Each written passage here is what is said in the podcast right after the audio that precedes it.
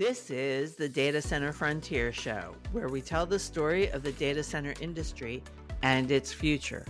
Our show is hosted by Rich Miller, the editor of Data Center Frontier. And now here's Rich with our show.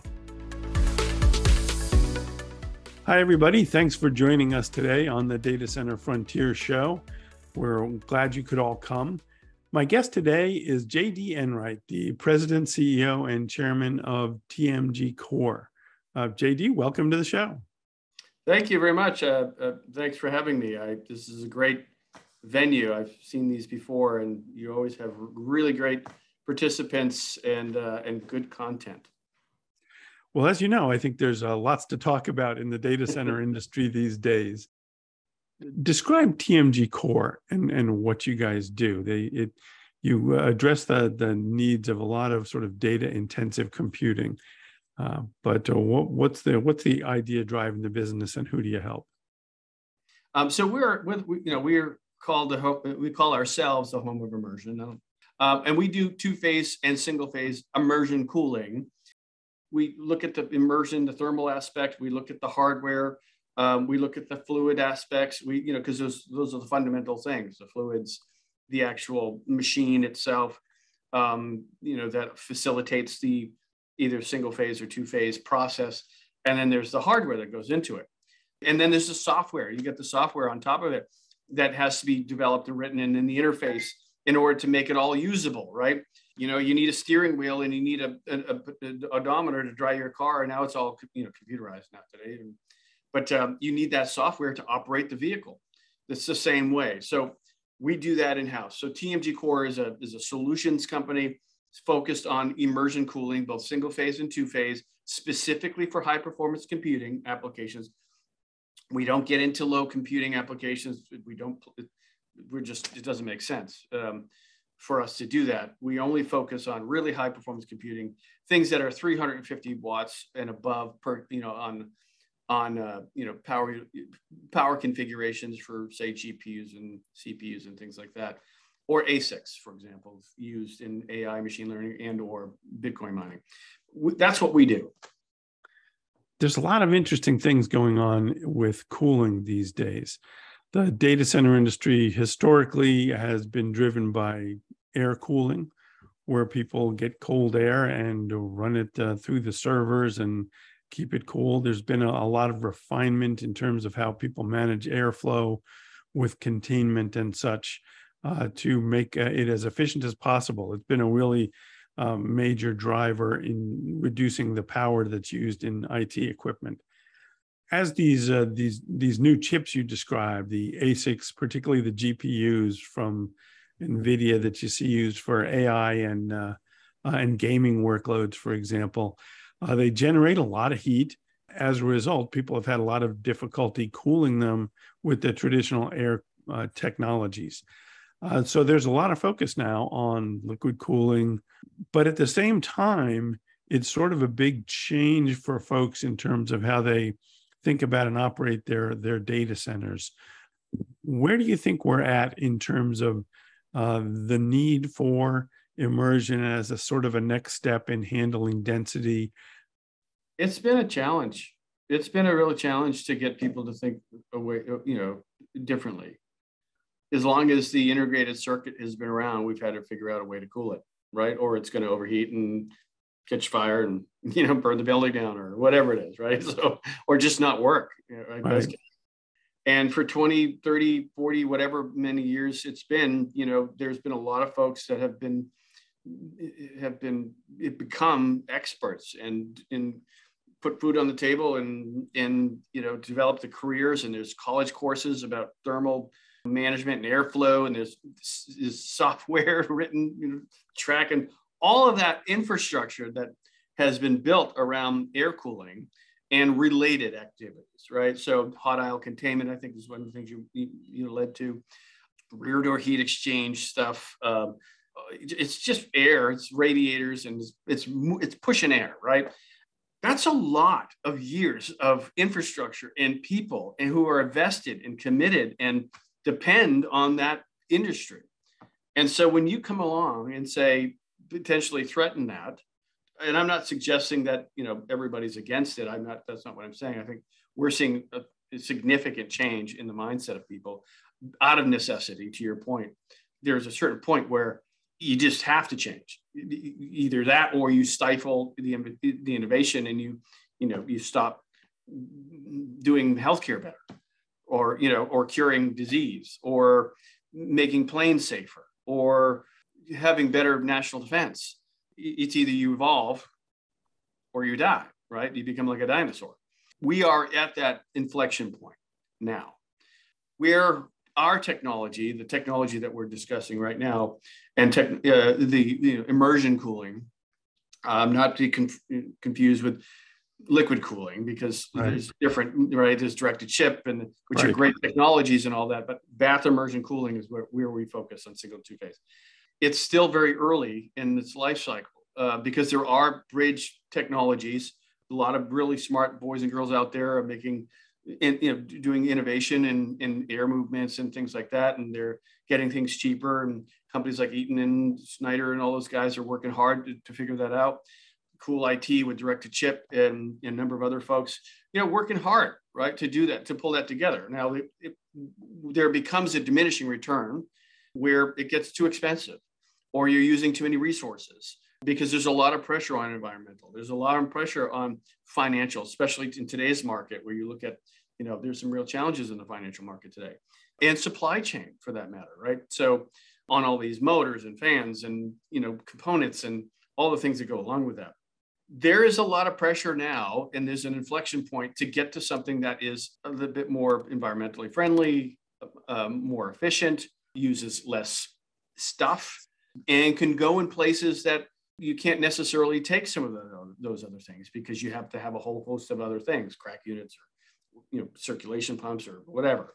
The idea of getting denser, faster, better, more efficient, more ESG focused is starting to really come in. Now, the challenges faced with there is that early adoption, that transfer of time, and there's a period of time, like you know, in any data center, right. where where you have this three to five years, you're basically doing a change out, right? You're doing a you know end of life of some equipment, you're going to the next phase. And so we're starting to see where we've got enough traction on the infrastructure on this type of technology like TMGcore has developed. And you're seeing end of life on some other stuff. You're getting pressure on the ESG side of things. You're getting pressure on cost of electricity and size and wanting to get compute closer to the end user for lower latency applications, you know, whether it's for, you know, AI or, or autonomous vehicles or 5G or whatever you're talking about. You're starting to see a lot more pressure there coming together and that adoption's happening. But you've got to have folks, the early adopters, willing to put that money up because there is infrastructure costs associated with that. Right. However, once you've done that, you're you, you've got a much longer runway in this type of technology because now you can develop things that I mean, imagine running an 11,000 watt one U server. That is a hybrid, right? Things that we're talking to and working on right now, you know, something that's the size of an eight and a half, 11, you know, piece of paper. It's a, you know, basically a, you know, something like this that is, you know, almost as flat as that, where you've got FPGA, ASICs, GPU, CPUs, all on one, you know, wafer, as it were, designed to be born in liquid. And you can eliminate all of. That's coming. We're not there yet. When innovation comes along, folks always want to see it running in somebody else's data center first, right? uh, rather before they want to, because it's mission critical. You it know, uh, it's the old thing about uh, nobody ever got got fired for buying IBM or whatever. I think there's there are technologies that are people have been working with for a long time and feel very safe with. At the same time, clearly the needle is moving pretty significantly on both density and ESG and sustainability.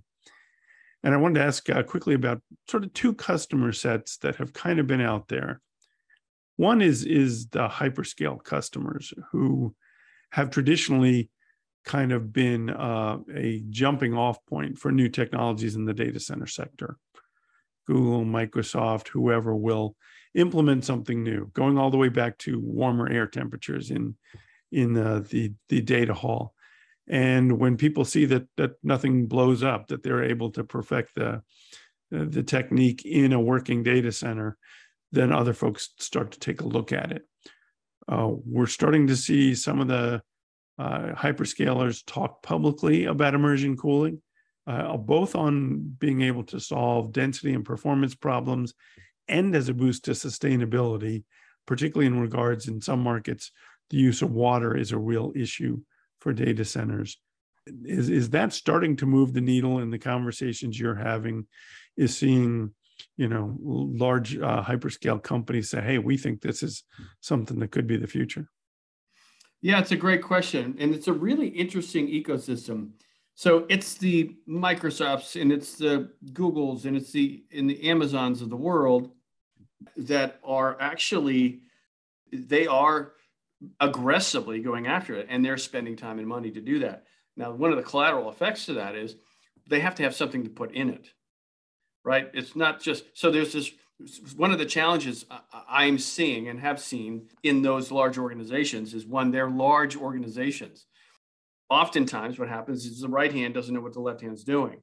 So you've got these really great innovation teams, you know, looking at in the lab somewhere in the basement that's doing these great things, and they're, you know, yay, and they're, and they're showing the value, and that gets turned into some commercial POC where they're reaching out to us and we're helping help them develop that and understand it better, helping them with a business case that they can then take it to the next step um, and get some visibility on the executive side, right? And then all of a sudden, you know, they're having to justify and not, to your point, the risk. You know, well, we've got a big contract with the government or with this company or this customer, and you know, what is the downtime and what? So they have to start scaling to a point where they can scale, show the business case, but at the same time that's happening, they're thinking about, okay, well, okay, let's assume we adopted this technology.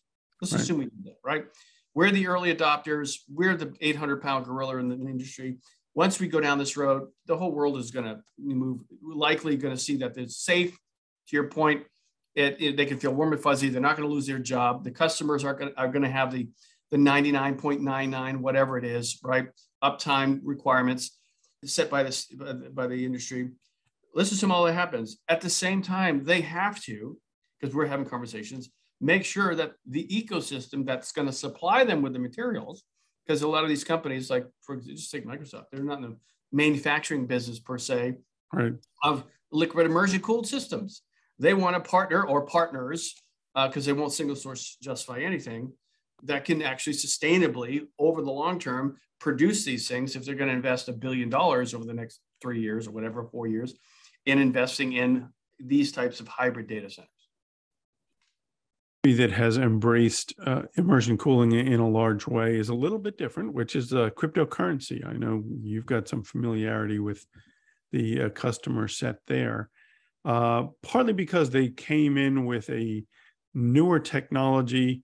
Um, initially um, some of them used traditional data centers but after a while they kind of made their own way so nowadays crypto facilities are very different in, in some ways from the traditional data centers but the thing that they've done is a number of these companies have implemented immersion cooling at significant scale they've got very large facilities uh, running on immersion uh, and showing that for the purposes that they're using it for, it it uh, uh, it seems to work uh, really well and, and offer a lot of advantages. What's your what's your experience with uh, the crypto community's use of immersion, and how has that helped in terms of helping the larger market understand the effectiveness and uh, and safety of the technology? Interesting question. So there's a lot to unpack there. Interesting thing is there was a time, so so TMGcore, myself and my co-founders, back in 20 late 2017 or 2018, we developed a five megawatt two-phase immersion cooling system for cryptocurrency. Period. It was an ASICs driven thing. That was our first thing we ever developed. And the reason why we developed it was because the ASICs chips are really, really hot and we wanted to prove our tech. And we just said, hey, we can mine crypto at the same time and make some money to offset the costs. We had always planned on going towards GPU, more traditional x86 stuff for data centers and edge based computing. However, it was a means to an end. we understand the crypto world very well because we started there. We we came into the crypto out of request because they understood we knew immersion. We understand immersion. And because we are a buttoned up enterprise type commercial company that's been fully vetted and you know, I mean Deloitte audits our financials, right? That you know, we're not building stuff in a garage and our customers matter. We have government contracts. Our customers matter. We cannot fail. We have to have service and warranty and software and all those things. Bringing that to the crypto market was very unique. And so that was one of the things. So with these companies, like I said, that are traded on the market and NASDAQ and others, they want to be participating like the Googles and, and the Amazons and the in the in the Dells and the Intels and the Microsofts of the world with like-minded companies that are buttoned up that do have those controls, financial controls, manufacturing quality systems, lean Six Sigma manufacturing practices uh, at the end of the day who are going to be here. Uh, they want that same relationship. So for us, we developed it because they were asking for something like that.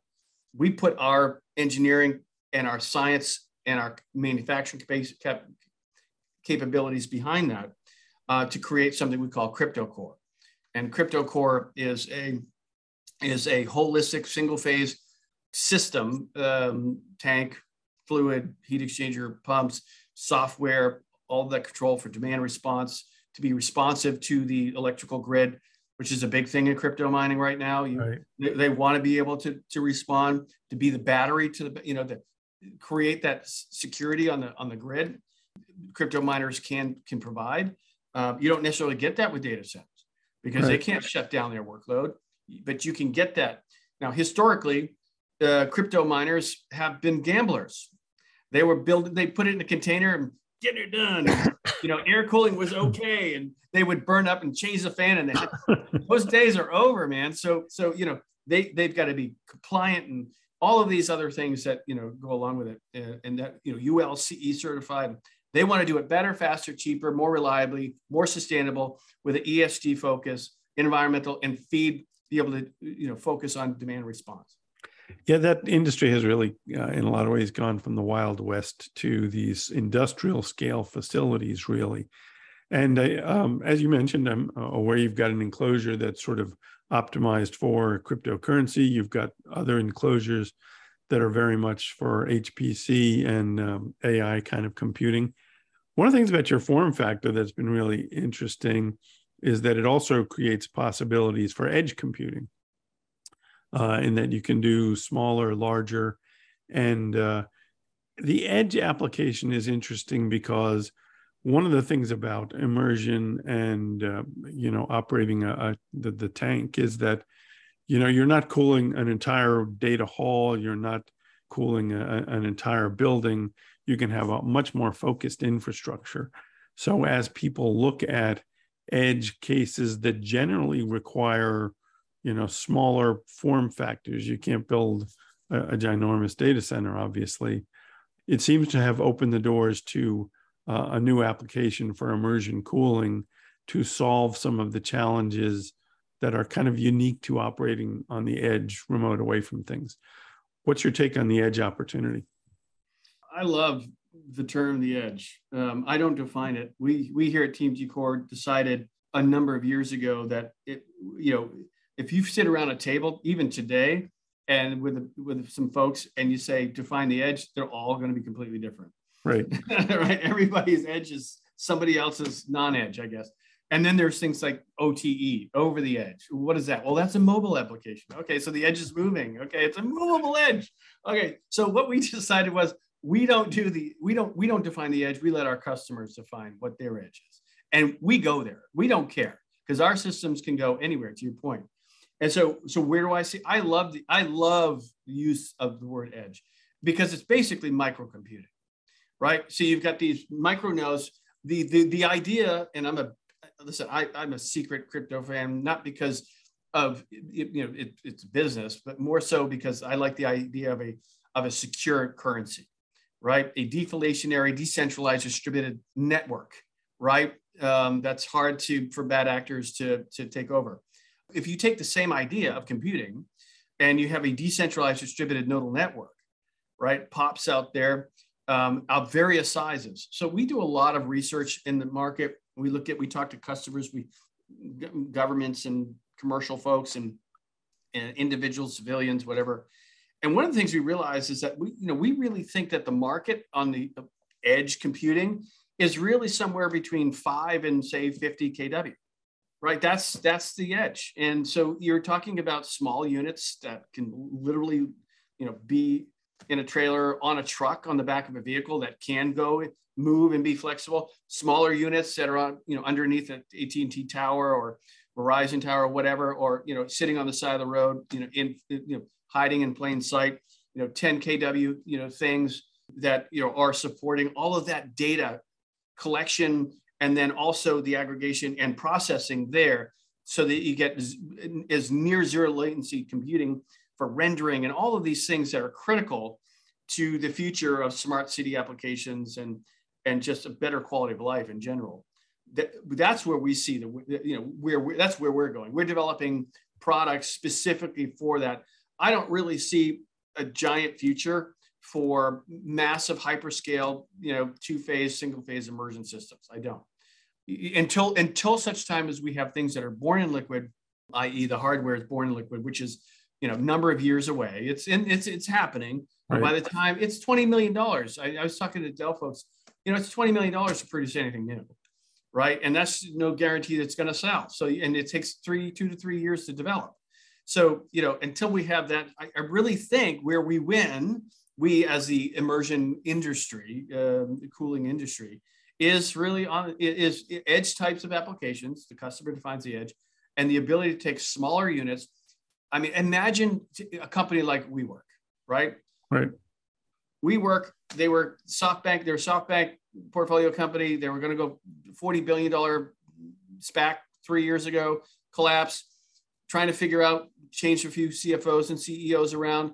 Um, they're trying to figure out how, how to make money. They're like a REIT, effectively, a real estate investment trust. They don't own the property for the most part, but they're in great locations and they have a great concept of doing office spaces and things like that. Now, they were trying to figure out and struggling how are they going to make money? Right? How do they make money on that? This competition, whatever. Well, imagine if you turn one of those office spaces, and they've got thousands of them in great locations around the country, into a pop. Now you have now you can charge more money for your office space because now you can become a computing node and you can have companies like who do high you know high high software load rendering for for oil and gas for cgi for movies or whatever it is.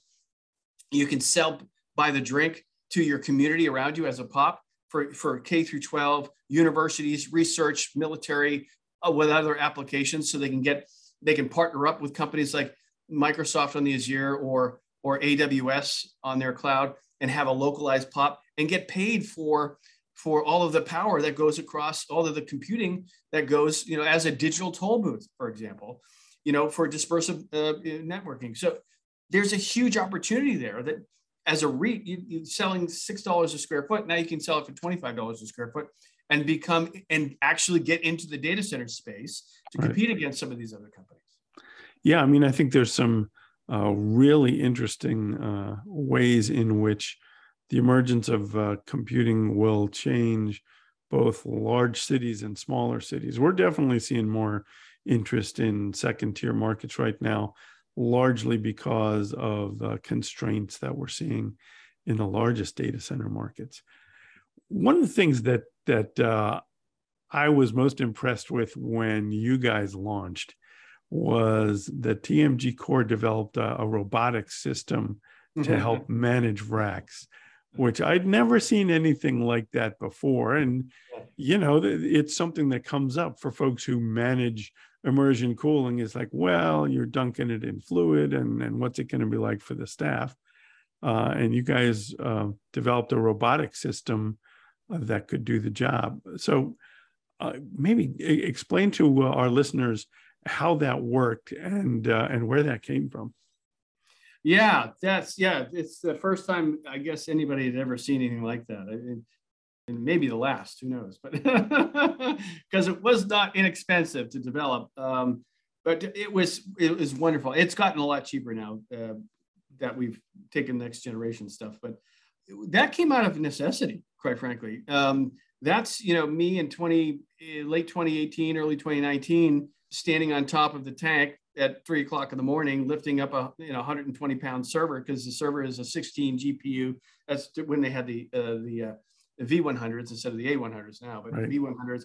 We had a 6,700 watt server that we designed with NVIDIA and ourselves and some other folks. We did that in house to show that you could be done. You could actually put 6,700 watts in a one U server and 16 GPUs and two NVIDIA, uh, I'm sorry, two um, Intel Xeon Plat- Platinum uh, CPUs which we unveiled at the Supercompute in 19. I think you re- remember that.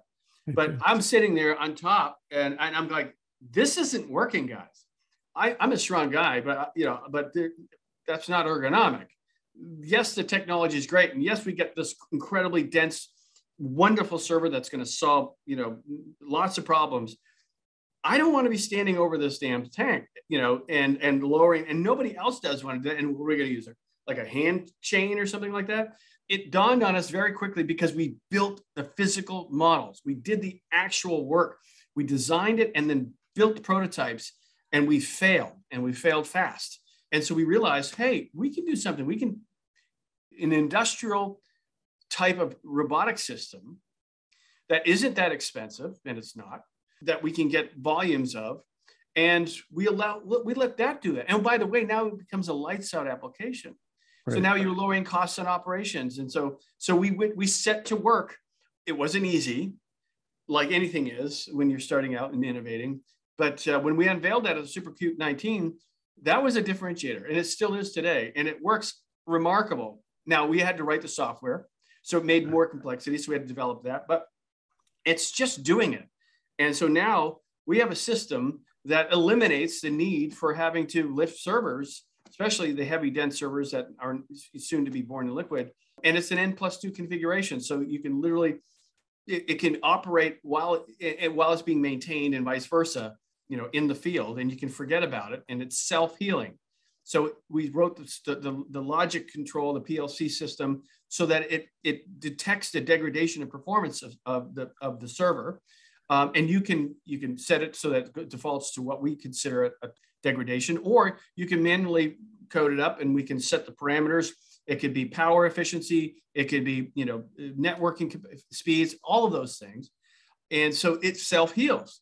So it says, hey, there's a problem here, um, and that that was that was a, a benefit of, and you couldn't do that without the robotic system. Of course, we had to design a backplane that had the the power and the networking, whether it's InfiniBand or whatever, on the backplane, so that it would just snap in, so you don't have to have a again, someone up there plugging all the network cables in. Well, that's one of the things that I thought was impressive about the system when I saw it was that uh, you'd really thought through all of the uh, the obstacles to making something like that work and and engineered some uh, solutions that could uh, make it possible. I love those kind of uh, stories where folks are pushing the envelope in, in new directions and and uh, at TMGcore you do a lot of that. I wanted to ask just about the future of TMGcore. You, you know, are uh, sort of tracking and helping people with all sorts of uh, advanced technologies. Uh, what's ahead for for TMGcore and the markets that it's working on? We ask that question all the time. You know, it's like, what is our strategy? Where we're going? Right now, we're focusing on on deep and not wide. So we go deep into those customers we're working with right now whether it be the government folks. We have contracts with every branch of the military right now. We have contracts with um, you know some of the intelligence agencies and things like that as well for national defense. So we're we're staying focused on those. We don't want to get pulled too far apart. And so we're really going deep with the in, in those specific applications. We're developing some really interesting tech specifically for those applications. And uh, and they're funding us to do that, which is great. And then on the commercial side, we're focusing on the crypto stuff on the single phase, and we're focusing on working with those those early adopters on the two phase things in the POCs. There is not a large scale two phase market today. There isn't. It's just not there. We're not getting orders for hundreds of two phase edge boxes and autos um, we are getting orders for two or one or and it's going to a lab and it's being used to develop their hardware and determine if there's this is really something that they want to do and and the ecosystem. And, and they're going through that process now. And so we'll, we'll continue to do that. And that's our focus. But that's going deep and not wide. You know, we're primarily focused on North America. And because of, you know, all of the related import and export and all of the things that you have to have in place to do that. Uh, we're focusing on making sure because we do all of our manufacturing here in Texas, and it's and we're, we do it in house, and and we have partners here in Texas that also do some of the some bending of the steel and welding, and we do all the assembly here. We designed our own PDU. We focus on our our our, our portfolio of IP. So we're focusing on IP. So we're going deep in what we're in now. We're not going broader. We're not creating a whole bunch of new stuff or trying to solve everybody's problems. We're, we're staying focused on those things.